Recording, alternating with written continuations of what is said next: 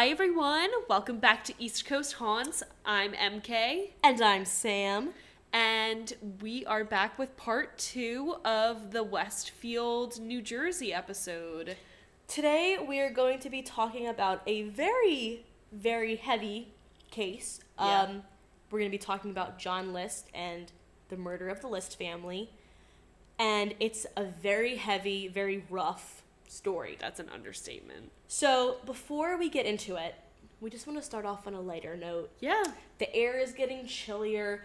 The leaves are starting to turn. they're starting to crunch. They're starting to crunch under the feet. And this is personally my favorite season. Is it yours? I love when it starts to go from like late summer, early fall. Yes. Yes, ideal. This is the best time of the year. So we just I wanted agree. to talk about fall for a second. And Mary Kate, what is your favorite part of fall? I don't know. It used to be Loaded be question, I know. I know. Well, I always used to kind when I was a kid, I used to dread fall because I didn't want to go back to school. okay, fair. But now it's just, I mean, not to be super super basic, but I okay be love basic. fall outfits. Yes, yeah, the, f- the I'm fashion. so excited It's for so some much- plaid to come back in. it's so much easier to be stylish in the fall than in any other season. I, I absolutely like, agree. My outfits pop off the most in the fall. I The black booties. With you. The oh, the black boots, I know. the plaid, Oh, the plaid, the, the scarves. shackets. Shackets. I yeah, love shackets. I'm gonna do some. I went home this weekend and I got a bunch of my fall clothes, but I gave a lot of them away to Goodwill last year, so I'm gonna use that to justify getting Buying a bunch of new ones. clothes. Yes, I'm in. Let's let's do a mall trip soon. okay, let's do it.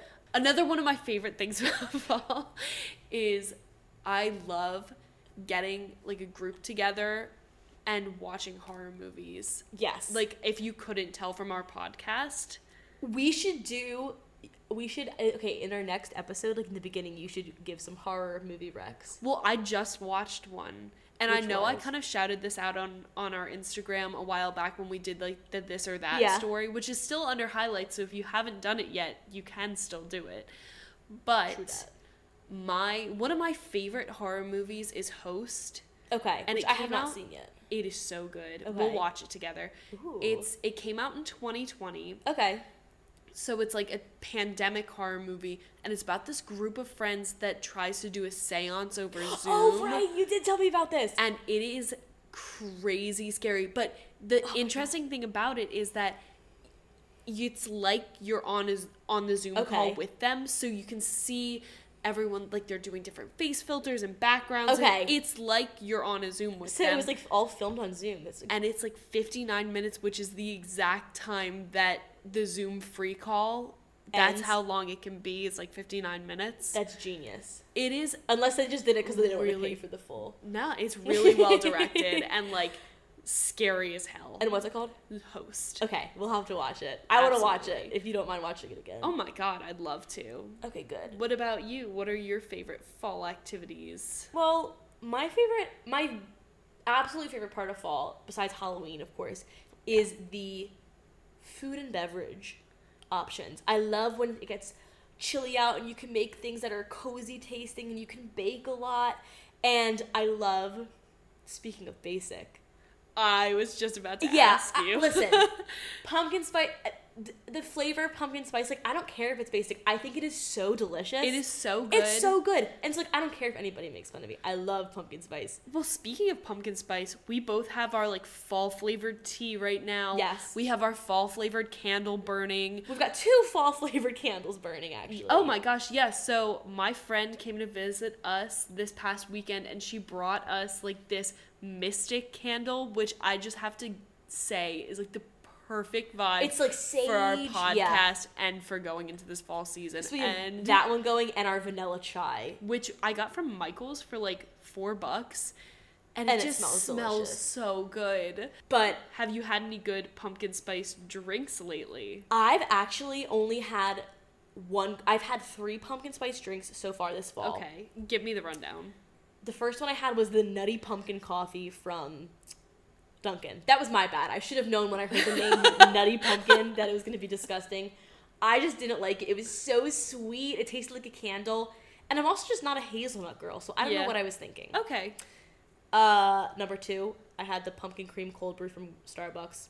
A classic. It was delicious. Always gonna be good. Number three, this weekend I ordered an iced pumpkin spice latte from Starbucks, but I was like, I'm gonna get oat milk in it and be Yum. healthy, whatever. I love oat milk.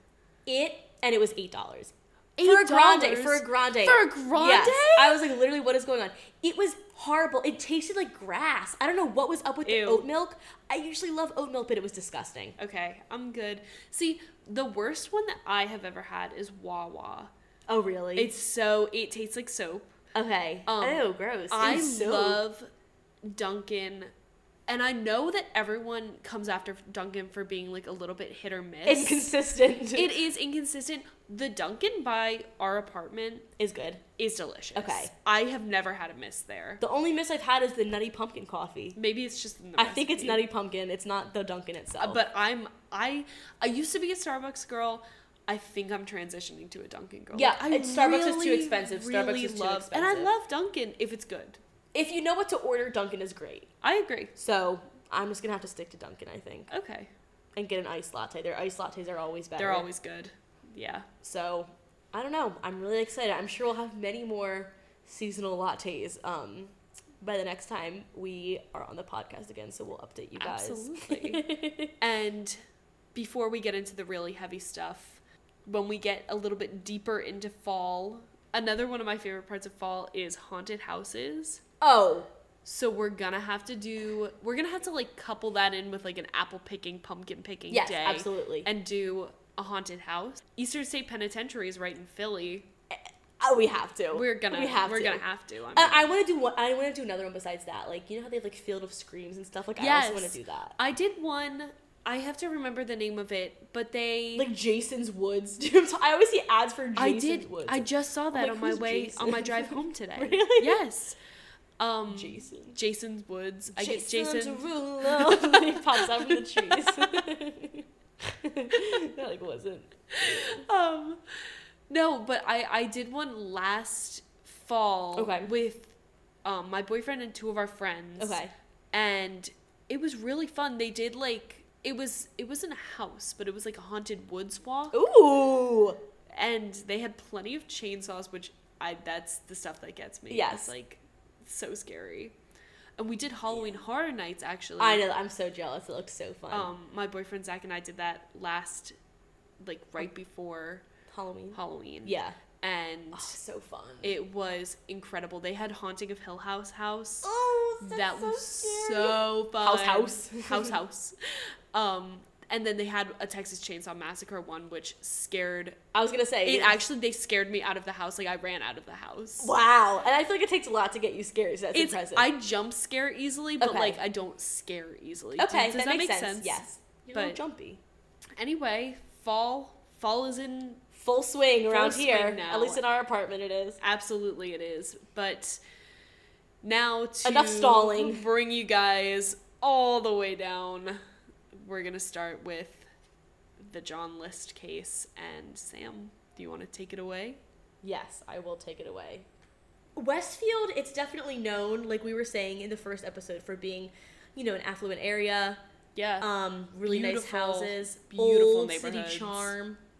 Um, but besides the Watcher House, Westfield, New Jersey is actually, unfortunately, best known for the murders of the List family back in 1971, which is what we're going to be talking about today. yes So, let's just get started. There's a lot to go over. okay I'm going to start by telling you about John List. He is the main man of our story, he is the antagonist. He was a mild mannered Sunday school teacher, he was a devout Christian, and he murdered his wife, his three children, and his mother seemingly out of nowhere. wow good guy Yeah, so there's definitely this juxtaposition, if you will, of like Ooh, big Every- word I know, there. I know. SAT word. he say like people are saying, oh, he was this devout Christian, but and he was a Sunday school teacher and he was an accountant. He seemed like this innocent guy, and then he committed what's it called, like fam- familicide.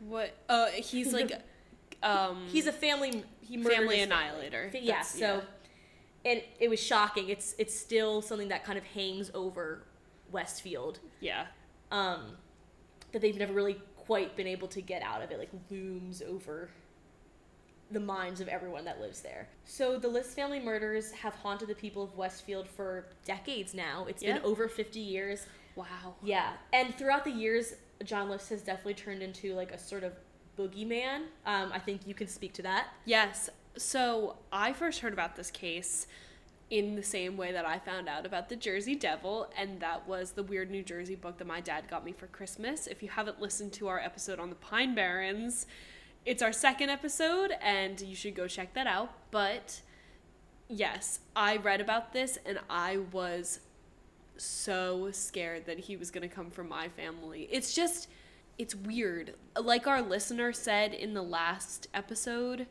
the place where the house used to be where this where these murders happened, everyone gets a weird feeling when you drive by them. And I know exactly where this house is. Like I've driven past it a million times. It's it's just funny how Westfield has like they're like oh it's so nice nothing bad ever happens A here. plus safety ratings. Yeah. Meanwhile, there's like these two huge creepy cases. So I'm like it's obviously not that cases. safe. Yeah. It's just But then again, this was years ago. this was years ago, but it seems to me like Westfield might be a little bit cursed. Yes. And you could call it an East Coast haunt even. Oh, I think I would be so daring. So let's get into it. Before I go into any details, I just want to quickly shout out this podcast that I came across while I was researching. It was called Father Wants Us Dead. Oh. And it's by Jessica Remo and Rebecca Everett for the Star Ledger and NJ.com. It actually came out a couple months ago. Oh wow.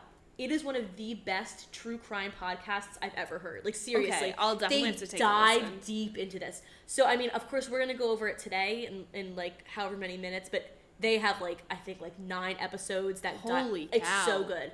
So if anybody wants to learn more about this case, definitely go listen to Father Wants Us Dead. That's gonna be this week's listen for me. Yes, for sure. it's so good. I can't wait. All right, so let's get into it. I'm going to start with John List's background. So, like I said in the introduction, plenty of people were shocked at this crime that was committed by List. This is because to the general public, List presented himself in a very certain way.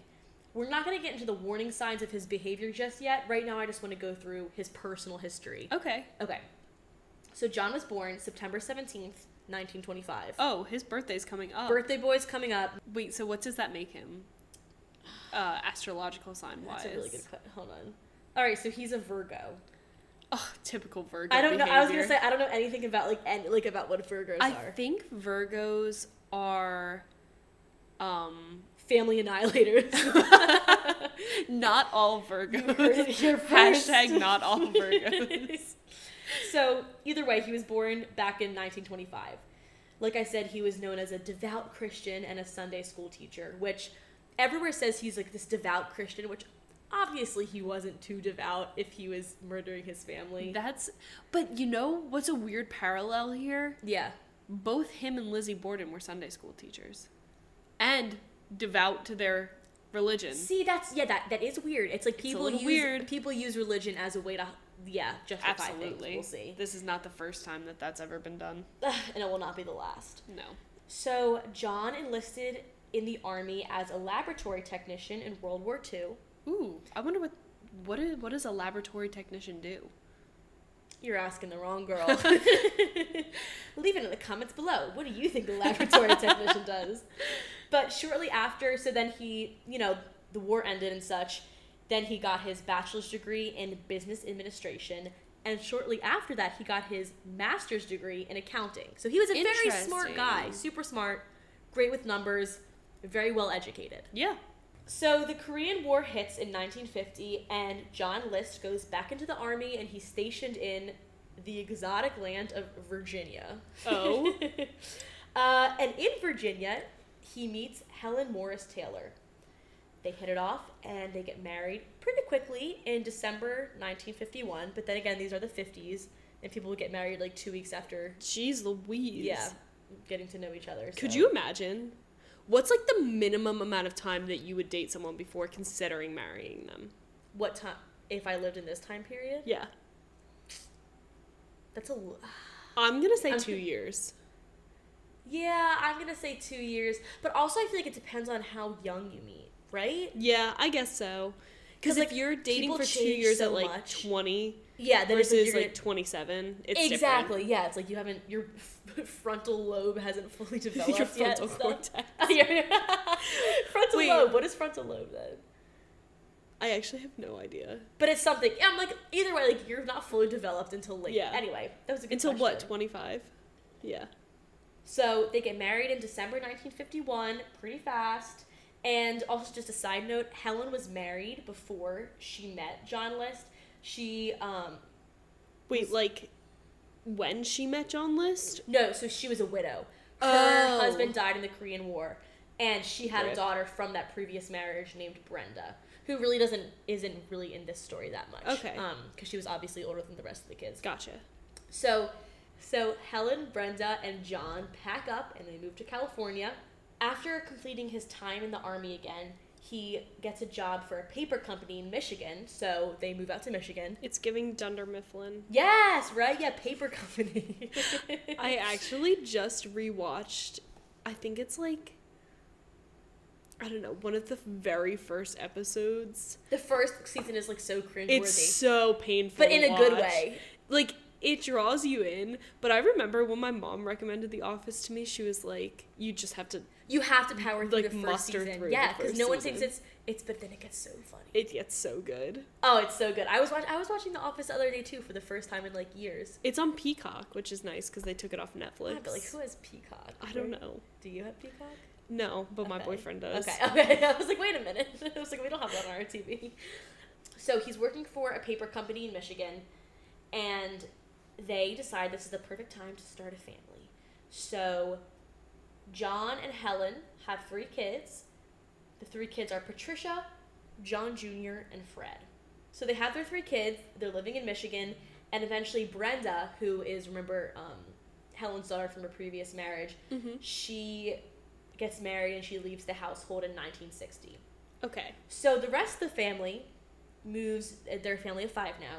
They move to Rochester, New York, where John lands a fancy job at Xerox, which I Ooh, they yeah. don't they like make test scanning things or something. yeah, Xerox is like the copy. yeah, yeah, yeah. Copier, yeah. So it's a great job. Um, and then he five years later gets another job with a bank in Jersey City, and this is when they move to Westfield, New Jersey. Ooh. and this is where everything starts to crumble. God. So just a quick note, List's mother Alma also moves in with them. They move into this huge house, which I'm going to talk about in a second, but Mhm. a huge house and List's mother kind of like lives in the top, almost like an in-law suite or something. Okay, yeah. Yeah, so she lives with them. Okay, gotcha. So before we get into the specifics of Westfield and we really get into the nitty-gritty of it, I want to talk about the murder victims because they're very important to highlight. It's not just about John List, Right, you know? yeah. So, like I said, Alma is John List's mother. She was 84 or 85 Aw. at the time of her death. I know, which is so sad. Like, imagine living 84 years. Just to be taken out by your own son? Yeah, Are you yeah. kidding me? So, she was actually described as friendly. She was described as, like, if anyone in the family was outgoing and friendly, it was Alma. Aw. She would bake for the church. She loved talking about her grandkids. And, like I said, she lived in a flat above the house. No, this makes me so sad. I know. It's really sad. So she seemed to be a very sweet lady.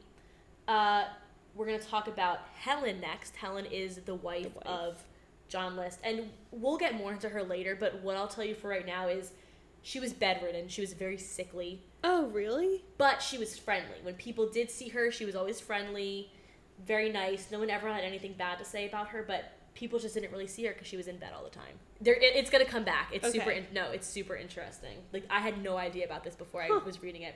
So then the three children were Patricia, who at the time of her death was she was 16. She was the oldest child. She was the oldest? yeah, she was the 16? oldest. I know, which is like so disturbing, right? Ooh. So she loved acting. This part makes me sad. Aw. In her community theater. Ooh. I know. Do you identify with her? Yes, I feel so sad for her. She was just a little 16 year old. She, yeah, she loved Oh doing God. plays. Most people described her as like the quintessential flower child. You know, it's like the 60s had like she grew up in the 60s, so like she's did she's like a hippie. So she was she was musical. She played a couple instruments. Um, she was super kind, and a lot of people say she was like a little bit naive. Aw. Um, which I mean, most sixteen-year-olds. Oh are, my right? god, you're a child at 16. And she apparently was a tiny bit rebellious, but Ooh. nothing, nothing out of the ordinary. Just like regular teenage Yeah, yeah, stuff, yeah. like just, just a little rebellious. Um, I wonder and what she, did that got her that reputation. So I heard slash read in a couple different places that she like dabbled in witchcraft, Okay. which like you know I honestly think nowadays like so many people like do it like no, yeah, witchcraft is totally valid. So many people are into it these days. But this is the '70s, and this is with a very strict father. Oh, yeah. Oh, and a very religious father. Yes. So I mean, it did not fly with him. Yeah. But it, it's not really even confirmed anywhere if she actually like like what exactly she did, but apparently she was interested in it. She was probably like She's exploring into like options. Wicca and maybe like looked into a couple of spells. Yeah, That's like probably what it was. Back exactly. then.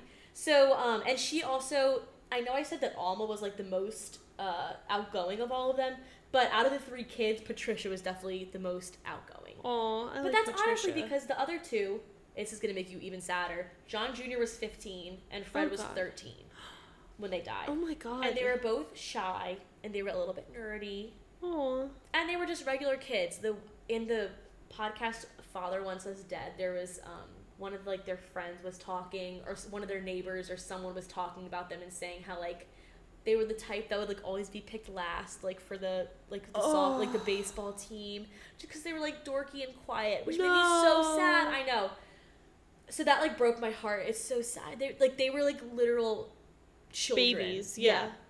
which makes everything like when you actually hear the specifics of the victims it's like getting killed by the person that is like supposed to be protecting I was them. just about to say that's the most horrific part about this entire case. Like it would have obviously been tragic if it had been an outsider that Yeah. had done this to them.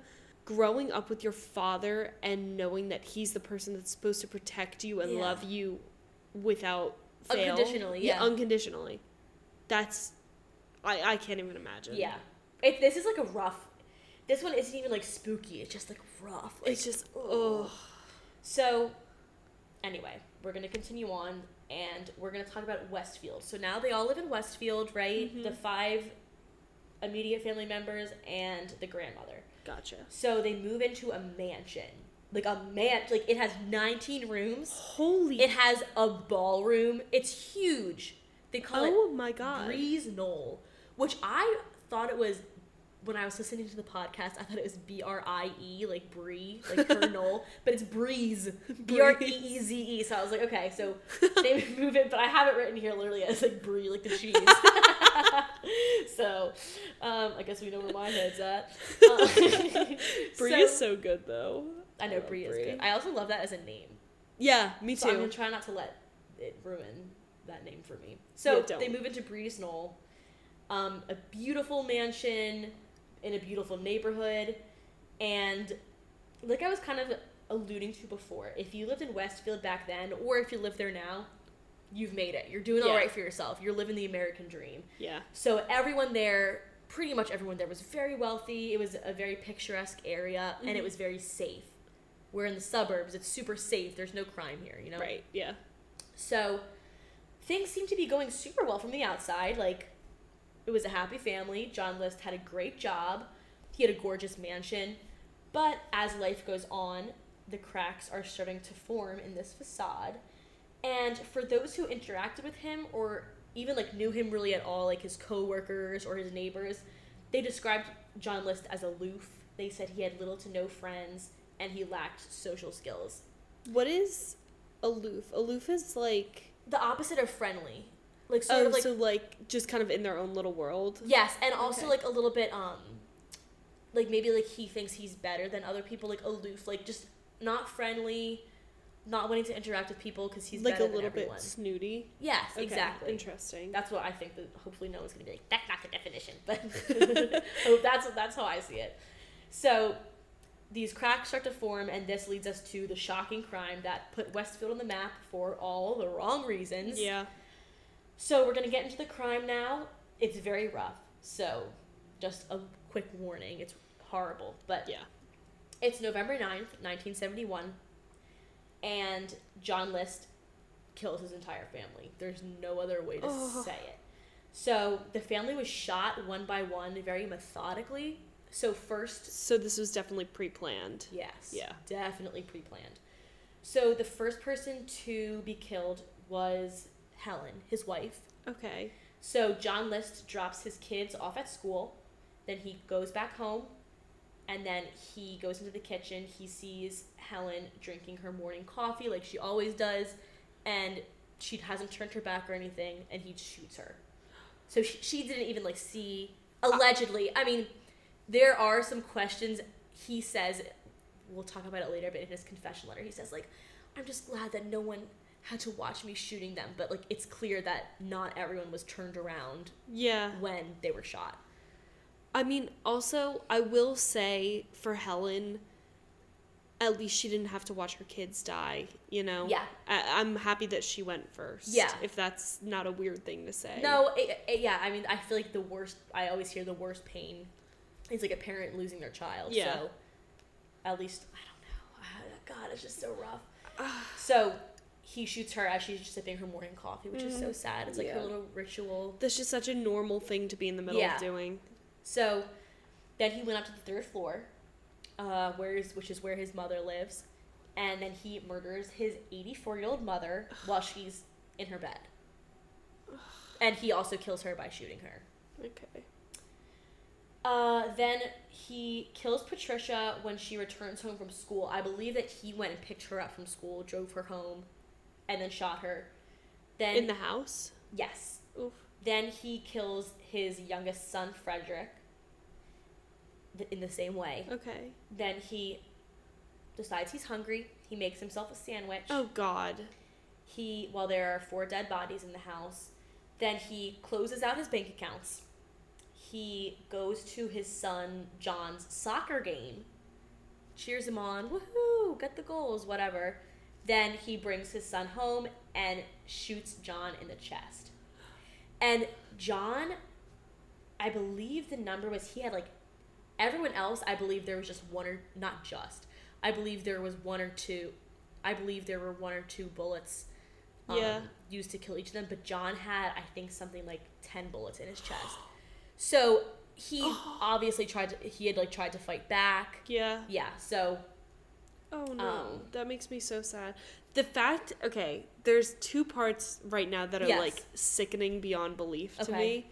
The fact that he still had an appetite after killing his what family. What is that? I know. That actually makes me sick to my stomach. And then the fact that he went and cheered on his son at a soccer game. Yeah, I know. Knowing full well that he's gonna murder him in, in an hour or two. No, I'm like I, I was it to keep up appearance? I don't I don't know. It was so weird. That It makes- actually my stomach is no- unsettled I know. right now. It makes no sense. So, all five of his family members are dead. He cleans up the crime scene, not a ton. Like we'll talk about it later, but like there's smears of blood everywhere and stuff. So, but he cleans up a little bit. He goes to all the photos in his house and he uses scissors to cut himself out of every photo in the mansion. Because remember, this is like before Google. This is before you could find anyone's photos super easily. So he's like, I'm taking my picture away, so all they have to go off of is memory oh my of what god. he looks like. Yeah, Not to that's like smart in I know. the sickest of ways. and it's like you can obviously tell how premeditated this was. Oh yeah, he had to have been planning this for at least a few weeks. He cancels all his deliveries, and he contacted his children's schools to let their teachers know that the family would be on vacation for a few weeks, to not so to not uh, contact them or anything. They're gonna be away. I actually have a story about this. Oh God, what is it? so when I was in middle school, back in like my little North Jersey hometown, Mhm. we had a new math teacher in like fourth grade, I think it Uh-huh. was, um, who actually was one of the teachers that received one of those notes. Oh my God. I'll I'll will never How old was your teacher? not super old. Oh wow, okay. So I guess he was like super young Yeah, maybe he was a yeah. when this happened. teacher. Yeah, which he didn't look super old. I, Yeah. can- I will still remember, like him talking about this, and then one of my other oh teachers Oh God. too was, I believe, featured in a documentary about this case because she knew the kids or had taught the kids oh, something. Oh, wow, okay. She had a very close connection, and they actually interviewed her about wow, this. okay. So obviously, it's crazy how many people this are like somehow intertwined with the story. It's wild too, and the fact that maybe this was where I like kind of got scared of the case even Yeah. more, because he like who would tell a fourth grade class about this man that killed his well, that yeah. When, you were saying blood? that, I was gonna say like, I honestly don't blame you for being terrified because why? Like, what was this math teacher doing? I don't feeding know even everyone's fears. Like, how did what? that even come up either. Like I, I have no recollection of how that came up, but I just remember him being like, "Yeah, we got that note," oh and Oh my god. it was like the sickest.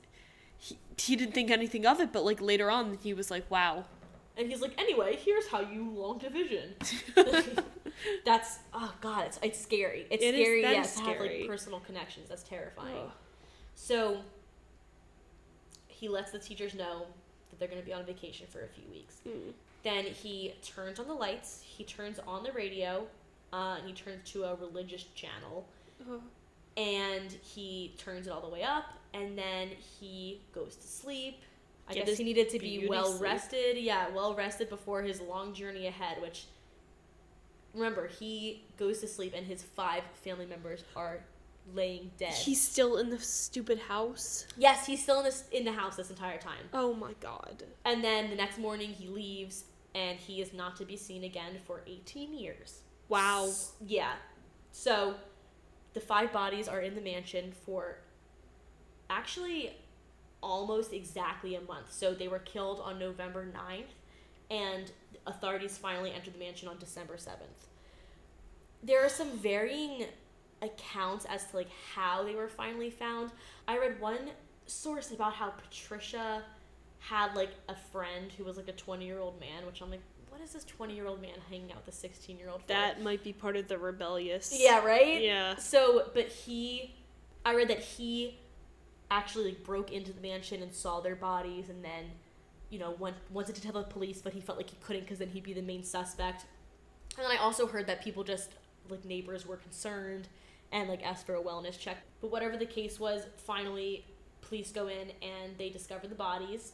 A specific reason that they were getting concerned apparently was because the lights were constantly on in the house and yet no one was home. So. Like, you know, they thought even if they're supposed to be away on this vacation, it's weird that the lights are on 24 7. Right. So, eventually the police are called and they discover the bodies. Wait, actually, not to cut you off, No. but I feel like I remember hearing something about how one of the neighbors had noticed that lights were on at all times of the day or night, and then the light bulbs started burning out and no one replaced them. Oh. Yeah, that could, that probably is correct. That's isn't that weird though? Yeah. Like, oh god, could you imagine being that neighbor and just like having the feeling that something is wrong And then finding out it's a million times worse than you could than have you ever could have imagined. ever thought? Yeah. Yeah.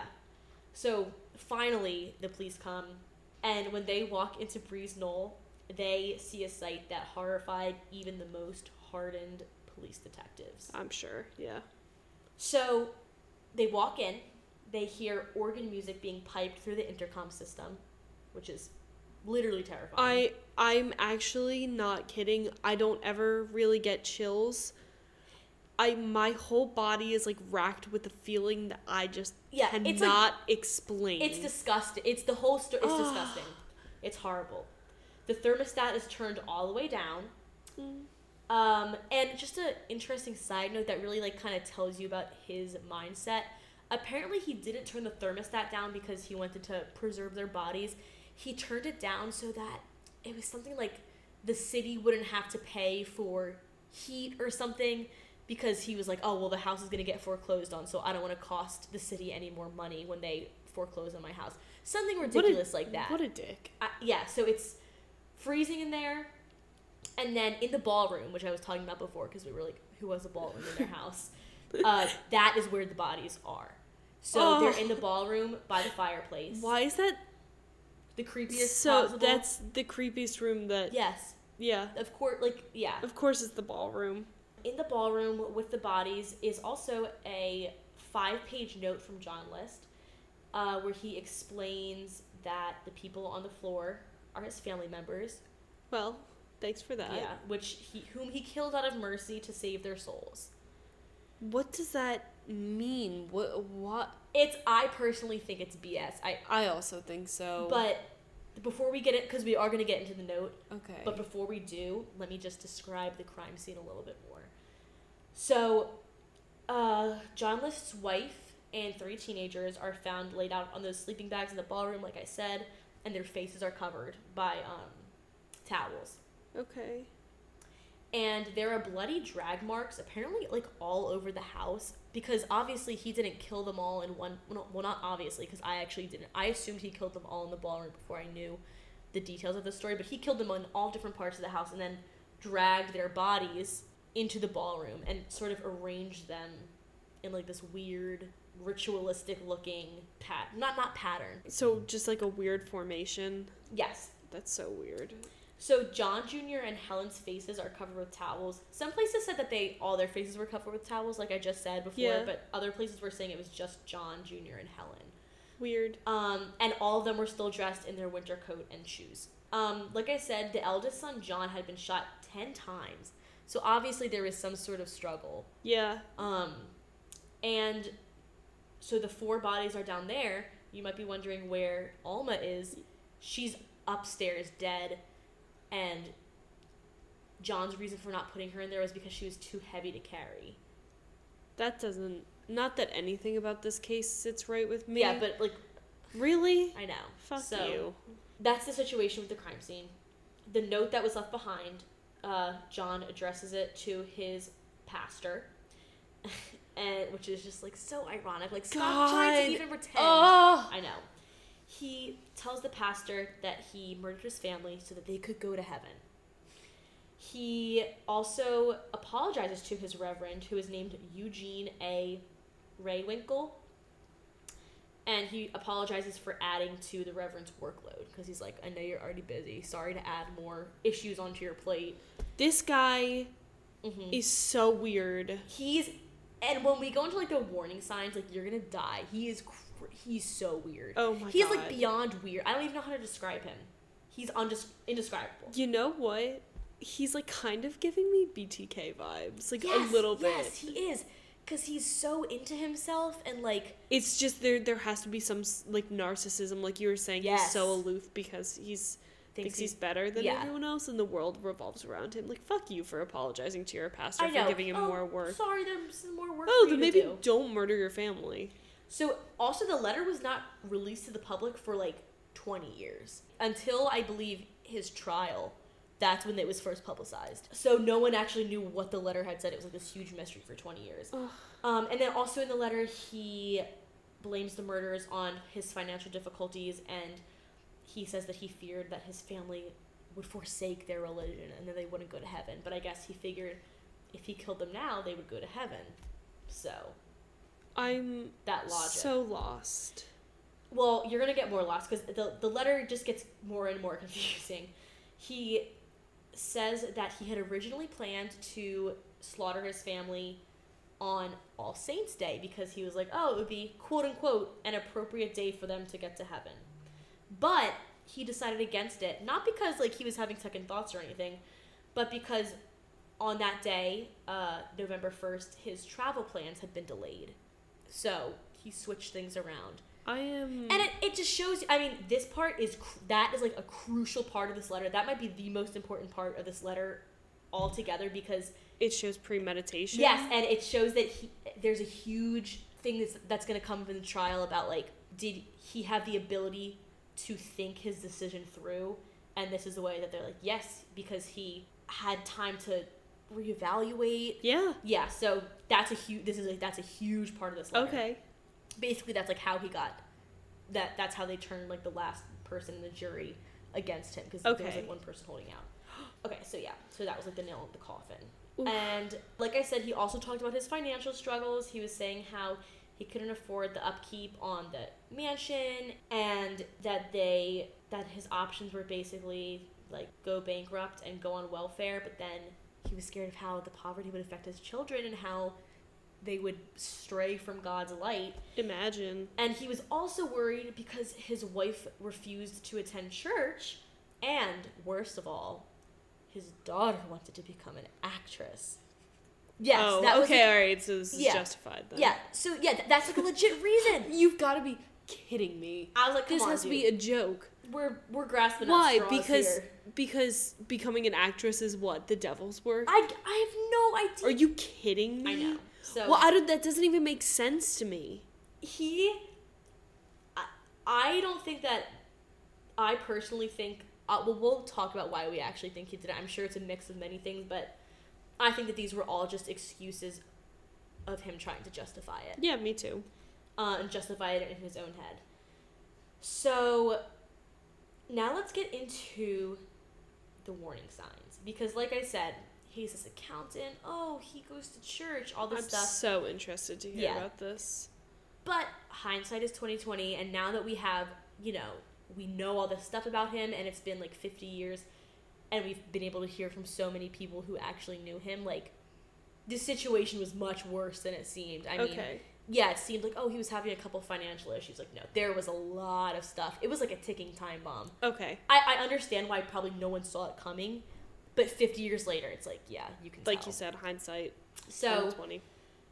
I want to start off with a famous story that you honestly probably have. It, it's like if you've heard the John List case, you've probably heard this story. But Okay. basically, when the Lists first moved into Breeze Knoll, a neighbor and his son stopped by the List house and they offered them a home baked apple pie as a housewarming gift.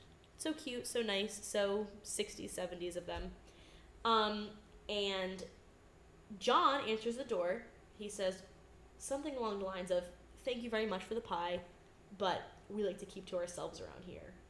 AKA, like, go away. Go. Like, F off. Like, yeah, you don't want- literally.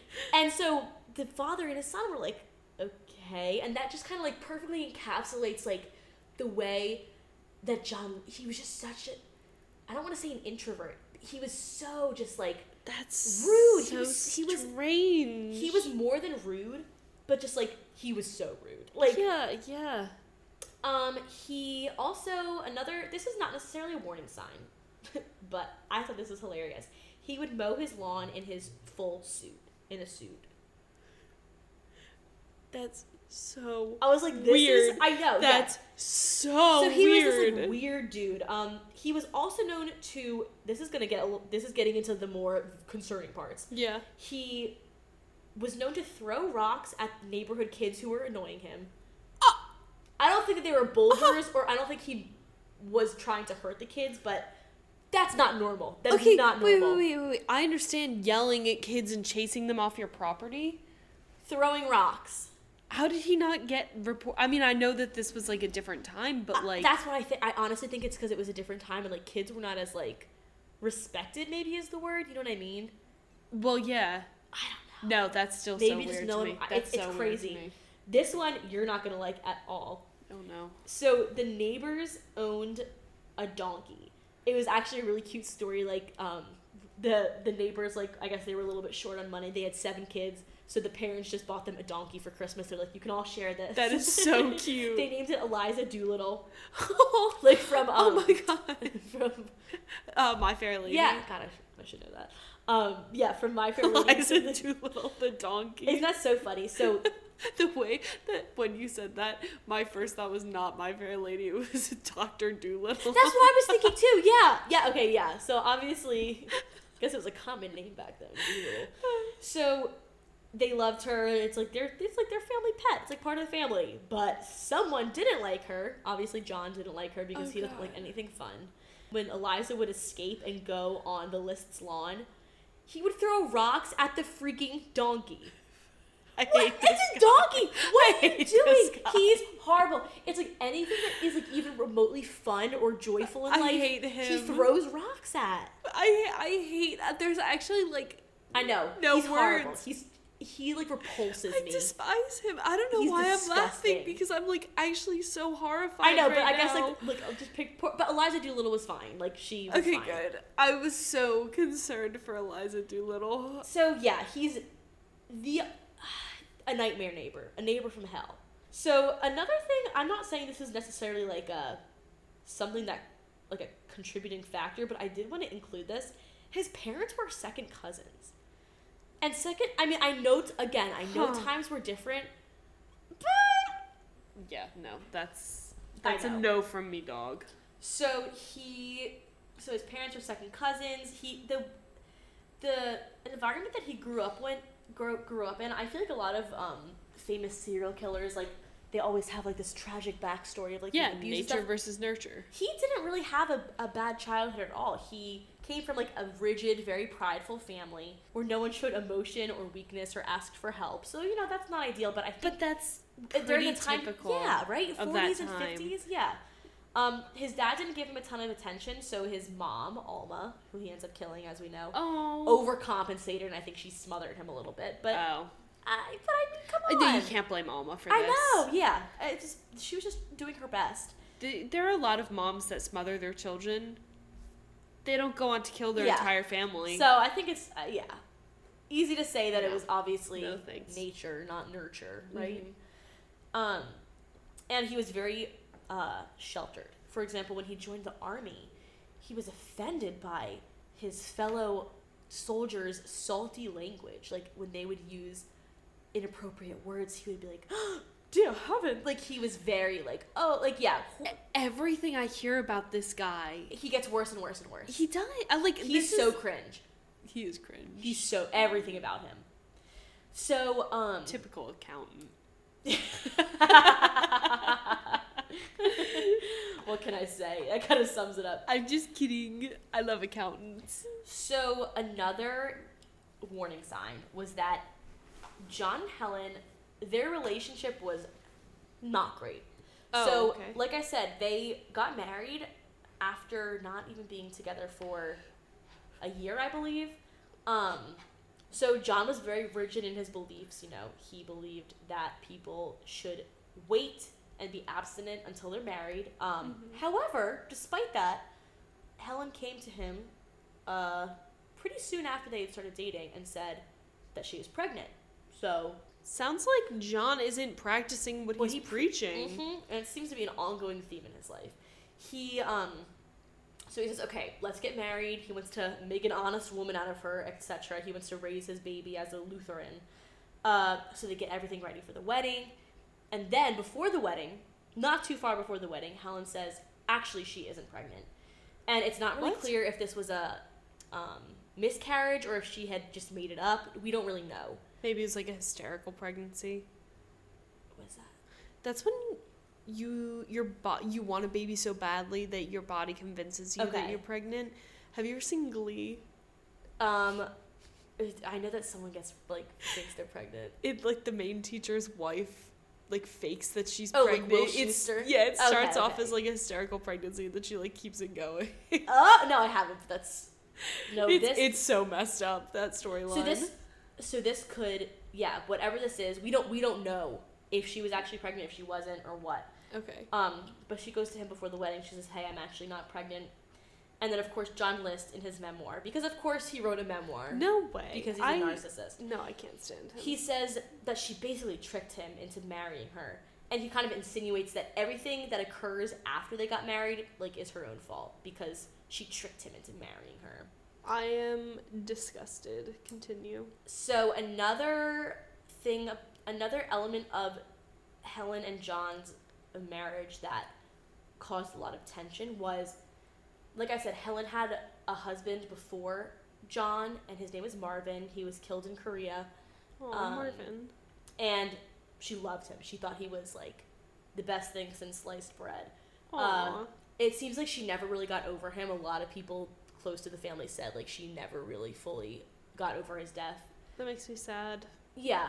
Um this part is a little weird though. She kept a photo of Marvin in the bedroom like with her Mm. husband. I mean, Yeah, see I could I can I can kind of see both sides Yeah. here because I can see where she would want a picture of him to keep around, but I can also see where John may have taken offense to Yes. that. Yeah. Well, also, this might sway you a little more. She, uh, Helen, belittled John all the time. She always said he'd never be half the man her first husband was. Like it was clear that she Ah. still favored her first husband. She would always favor her first husband. Not an excuse to murder someone, but No. obviously this was going on in the background. Yeah, that's just it's just adding to the pressure cooker. So this is, I think, one of the biggest two two thing the last two kind of elements that I think added to the murders. Um, two of the contributing factors, I should say. One is that John found out shortly before killing his family. So, you know how Helen was sickly Yeah. and like bedridden? He found out before he killed, like shortly before killing them, that Helen had syphilis, which she con- contracted from her first husband. Oh. And she had hidden the disease for years from doctors and from her family. No one else in the family got got syphilis because apparently it's not contagious until like way later. So like when she had her kids, she didn't pass it on to her kids and she didn't pass it on to John. But she had kept it a secret. And that's why she Ooh, was so that's sick. not cool. And it's really sad because I'm I'm there's definitely I'm sure there's a cure for syphilis, right? Yeah. I, in this day I- age, I, I think don't even know, back I think yeah. even back then there probably was, but she didn't tell anyone. So that, like, I mean, obviously she ended up getting murdered, but she was not doing well towards the end with the syphilis. Yeah.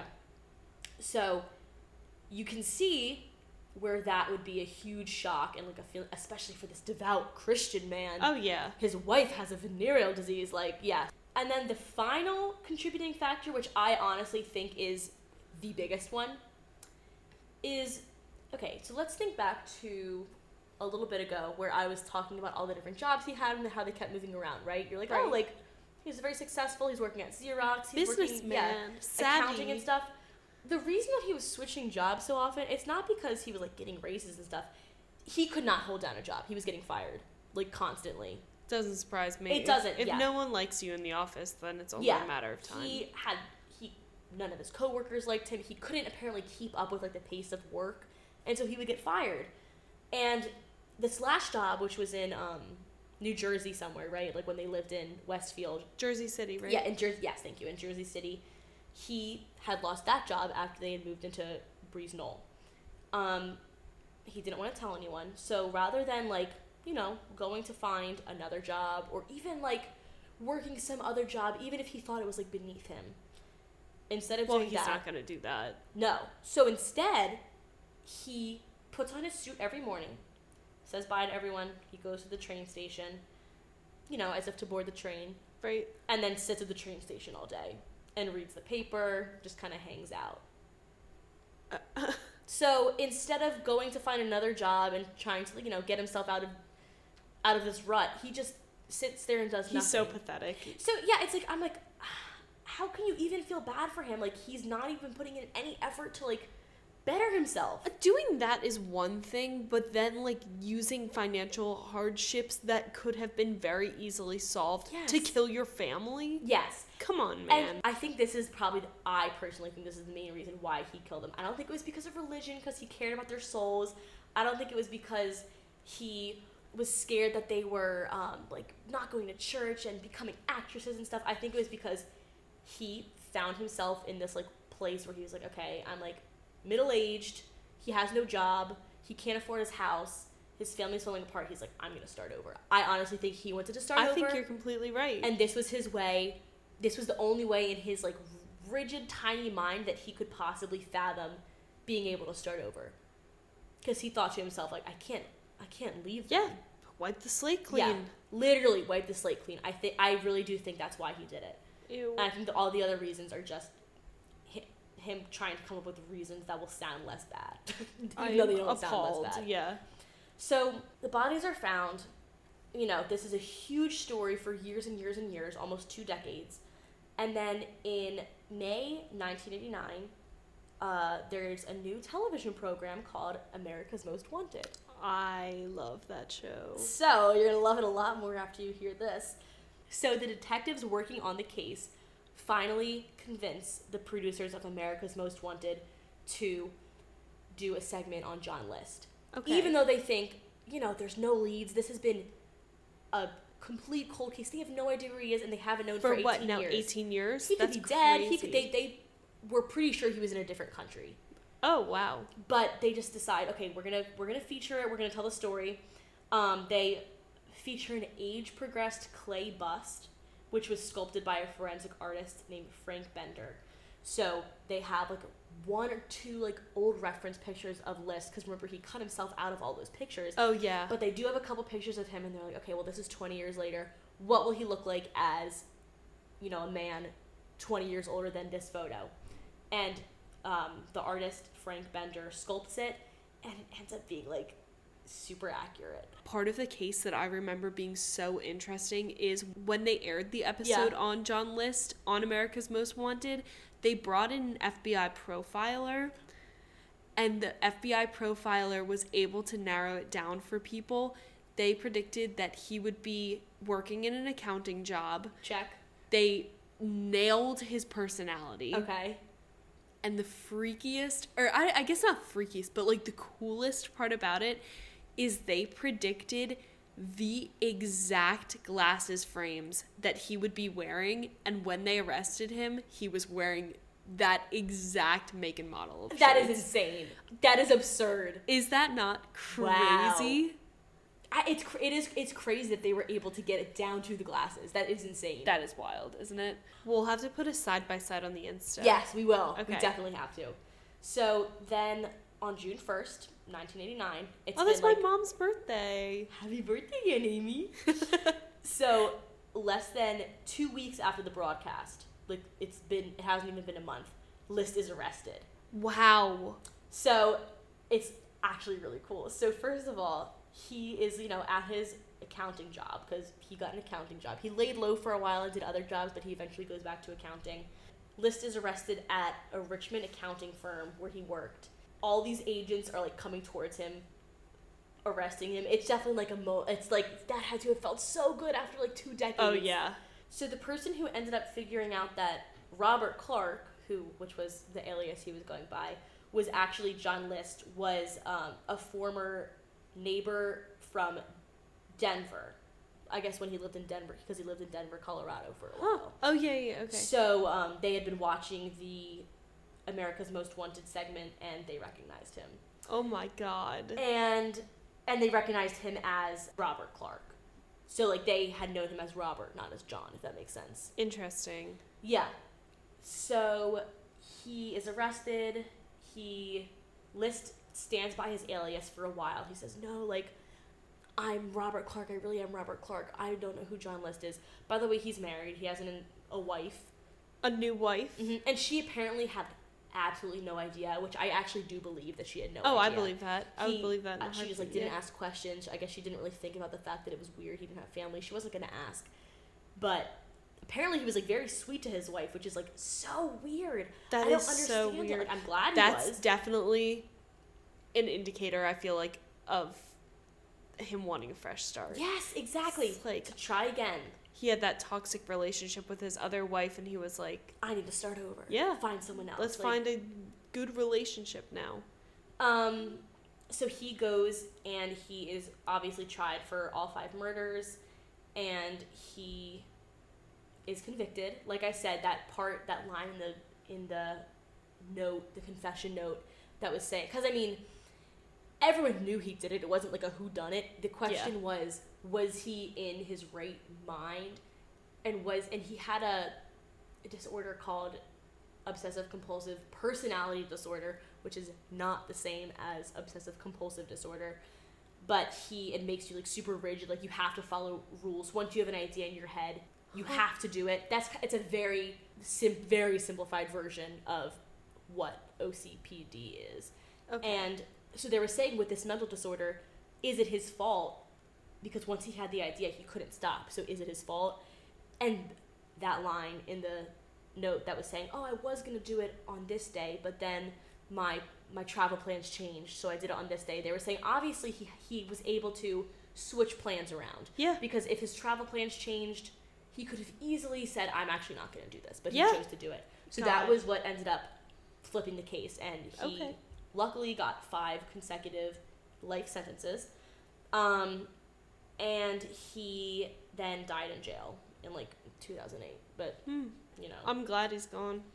Westfield will like never be. I don't think it'll ever be like the picturesque town ever again. Absolutely not. I mean, It's- it's the Watcher House is one thing because it is super spooky. It's it that's something that will keep me up at night this is something that will haunt me for the rest of yes, my life. this is the probably the most disturbing, like true one of the most disturbing true crime cases I've ever heard. It's, me too. It's like all it Hands down, It is is on so like scary. all the fears like of like, it's the, you know, you're supposed to trust your parents. Like they're Yeah. supposed to keep you safe. the ones closest to you are Yeah. turning on you. Yeah. or like even something like you don't really you don't know who your neighbor is it brings up like this fear of like even when you're in the suburbs and like in this safe place like you're not really safe Yep. you never really know someone That is why when people mention that Westfield has such a weird vibe to it, it is not inconceivable at all that some energy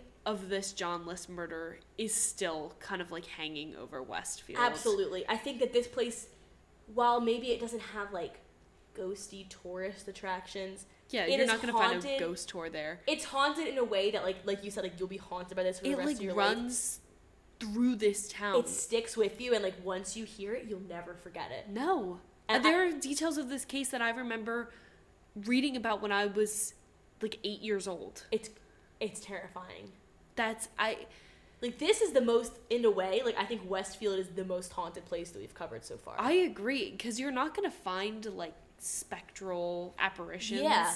But the energy is just it's just bad Yeah. energy there. like I think I would rather visit any. I think I'd rather like stay in the Pine Barrens at night.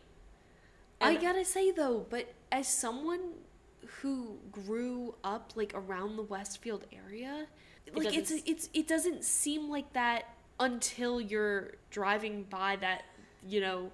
Well, actually, Yes. another part of the story Yes, a huge part. I know that now that you're saying it, I'm like, oops. is Breeze Knoll burned down two Only years after the murders. yeah. Oh, actually, it says nine months after the murders. Oh, nine months. In August 1972, it says. Oh, interesting. Um, wait, but that also okay. Yeah. So and apparently it was ruled arson. Do you think it was anything like nefarious? I think it was just kids like I I don't think so. Like they maybe say like trying to summon a ghost or like trying to summon maybe like a seance gone wrong. Exactly. That's Yeah. what I feel like maybe it is, right? Yeah. They said that it could have been like John. like witchcraft or, or Okay. like devil worshippers. okay. Well, it was like the 70s, yeah. Yeah. Panic. But I, I don't know if I buy that. Uh, there was also okay. This is one quick little thing because when you said that about the um, fire, it reminded me. So obviously the house was like basically destroyed. Something that was destroyed in the fire specifically was this stained glass skylight, which was ru- which was rumored to be a Tiffany original, and it was also rumored to be worth at least a hundred thousand dollars at the time, which would be like six hundred fifty thousand dollars Oh, today. holy So cow. people were like using this to debunk, like obviously he could have just sold the skylight and been fine. imagine. But when I was listening to the Father Wants Us Dead podcast, they kind of like debunked it and they were able to see like there was no way of telling if it really was a like a true Tiffany original, and even if it was, like it wasn't going to be worth a hundred thousand. okay. So, but I just thought that was so interesting. That is that was a rumor for a while. It's like he could have sold this one thing and been fine. That's But um, wild. but a new house was built on the site in and apparently there's no rumors of hauntings there. Or at least there's nothing that's been made public. Yeah, yeah. Maybe they don't want to. I mean, I guess I like, still kind of think that the fact that they call him the boogeyman of Westfield Yes. makes me think that kids are scared of him. He's like the boogeyman. Like, n- it makes me think that he still has a hold of on Westfield in one way or another. yes, exactly. Whether it's yeah by spirit, like by being a spirit hanging around there, or just by freaking everyone out. There's just an day. energy. There's there is literally just an energy. And not to keep bringing up our listener interview, but they mm-hmm. said when they drive past the place where the murders took place, and I've I've driven past it too. Yeah. you get a weird feeling. It's just it's oh, like God, it's so scary. I and hearing the details about this case, like I always knew that I didn't like John List since the moment I read about him. Like, how can you like a Yeah. serial killer, but or I well, how can you like a murderer? You know? Yeah. But He's everything He's about despicable. him is horrible. Despicable. There is not one redeeming quality. no, not one. not one. I- He's I, don't like him. He's disgusting. And unfortunately, that is why Westfield is such like a haunted, spooky place. Yeah. Despite it being a beautiful place. It's creepy. The Watcher just adds a whole other layer to it, but makes you wonder if the watcher was like I don't want to say possessed because that brings on like a whole up. Yeah, but, but like, like inspired. yeah, by these evil doings. I sound like I'm from the evil doings, but of of John List. I don't know. I, I don't know. I guess we'll I guess we'll probably never know. I know. But Westfield is without a doubt there's some some weird goings on there. It's a haunt for sure. Yeah. So- So, kind of a an interesting topic for our first two part episode. Yeah, I'm right? glad that we Yeah. covered Westfield because that was actually recommended to us by not one but two listeners. Okay, yeah. So, So, and I've got the personal connection there, and it's very interesting. it ended up being really cool. I really like doing the two parter. I do too. So- We'll have to do more in the future. Yes, we We've shall. got a couple of ideas coming up for you guys for bigger episodes in the future. So Stay tuned for that. that pretty much, I think, wraps up part Yeah. two of Westfield. We hope you guys enjoyed it, Absolutely. and we will be out with another episode shortly. And I think you guys are really gonna like this oh one. yeah, This is something that has interested me for a really long time, and it's some place that you definitely Have- would not think of being haunted, and you've definitely heard of it. yes. I, I, mean, think that's d- no more hints. yeah, no, that's that's good. that's all you're gonna get. That's good for now, but it, it'll be dropping later on this week, so you don't have to wait too long. Yay! But until next time, keep following our Instagram. Keep leaving us reviews on Apple Podcasts and wherever you guys listen. Any reviews that you can leave are super, super helpful. Even if they're negative. Yeah, we want to know what we're doing right and what we're doing wrong. So if you have any suggestions, we also have a form that you can fill out on the bottom of our website, which um, you can find in our Instagram bio. Everything is in our Instagram bio. Yep. When in doubt, check the Instagram bio. When in doubt, check the Instagram bio, check our website. Um, thank you for all of our Patreons who have started donating. We're going to start shouting out your names soon if you're in one of our two tiers. Ooh. But thank you so much again, and we will talk to you guys later this week. Bye.